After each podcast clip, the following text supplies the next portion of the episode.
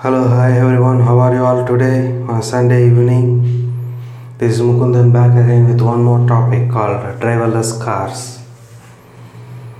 This article is written by K. Balakumar and narrated and adapted by Mukundan. The world seems to be pretty much kicked up and going gaga about Google's driverless car project. However, when we in India are not too much impressed by it, as we already have the driverless vehicles running on our roads. I am referring to the Sheratos. For those of you who do not know Sheratos, they are three-wheeled vehicles used for public transport designed to carry three passengers plus one driver, but in fact they carry ten passengers. The passengers occupying every inch of the vehicle, including the driver's seat. The nominated driver of the vehicle is actually left hanging on the side doors of the vehicle. Sheraton frankly qualified to be the first self-driving vehicle ever.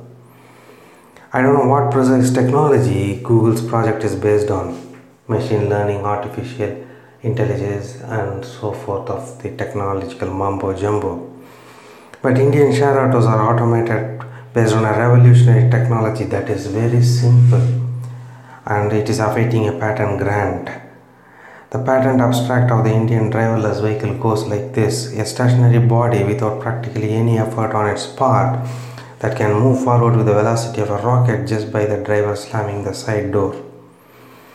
Google's head Sundar Pichai should have known it better, because he grew up in after all in the city of Chennai, the Sheraton capital of India.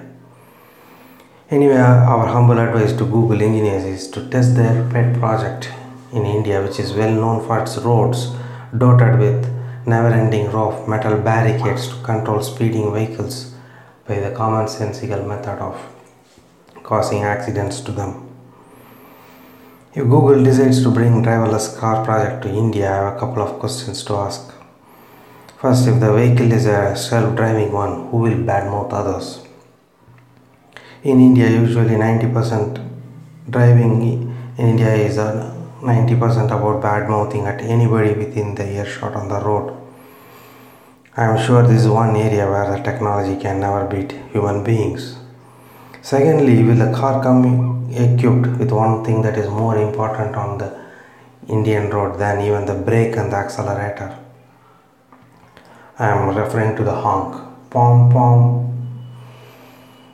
Enterprising Indian drivers over the years have found a simple but highly efficient method to tackle the road rules when driving, which is to honk hard.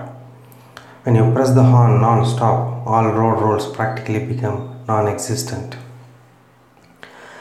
This is the practical everyday conversation on the Indian roads. Motorist one to motorist two.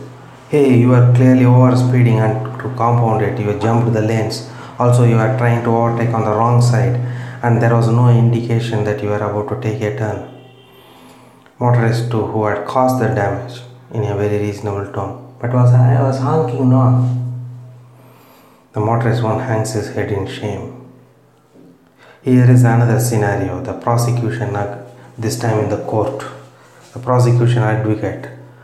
Your Honor, the driver, a celebrity, was drunk. He was overspeeding and he ran over the sleeping people on the pavement. Defense advocate, but my lord, my client, a responsible and large-hearted citizen, though technically not at the wheel, was still sober enough to constantly honk. The judge, adjusting his glasses. He honked? Why didn't you tell this earlier? Well, the case stands dismissed. The accused, who has re- remained free all along, can continue to remain free. Getting back to the Google's project, reports say that the car, while being self-driving, provides an override feature that allows the human driver to take control of this car. This makes us again worried, because this is something that is modeled straight out of Indian traffic signals. Actually, Indian automated traffic signals in India are completely manual,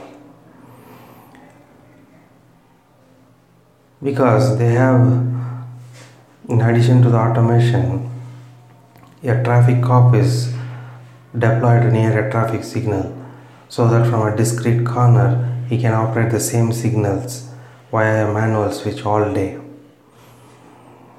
Whether the Google is actually successful or not with this driverless car project, there are important advances in another area where automation is already taking up a lead. We are referring to news journalism. News articles have become writerless as robots are writing news articles these days. In the last few years, most of the news reports also have become technically readerless. In other words, the situation is that many journalists may soon find themselves on the streets of India, in which case the driverless car better be safe. Thank you.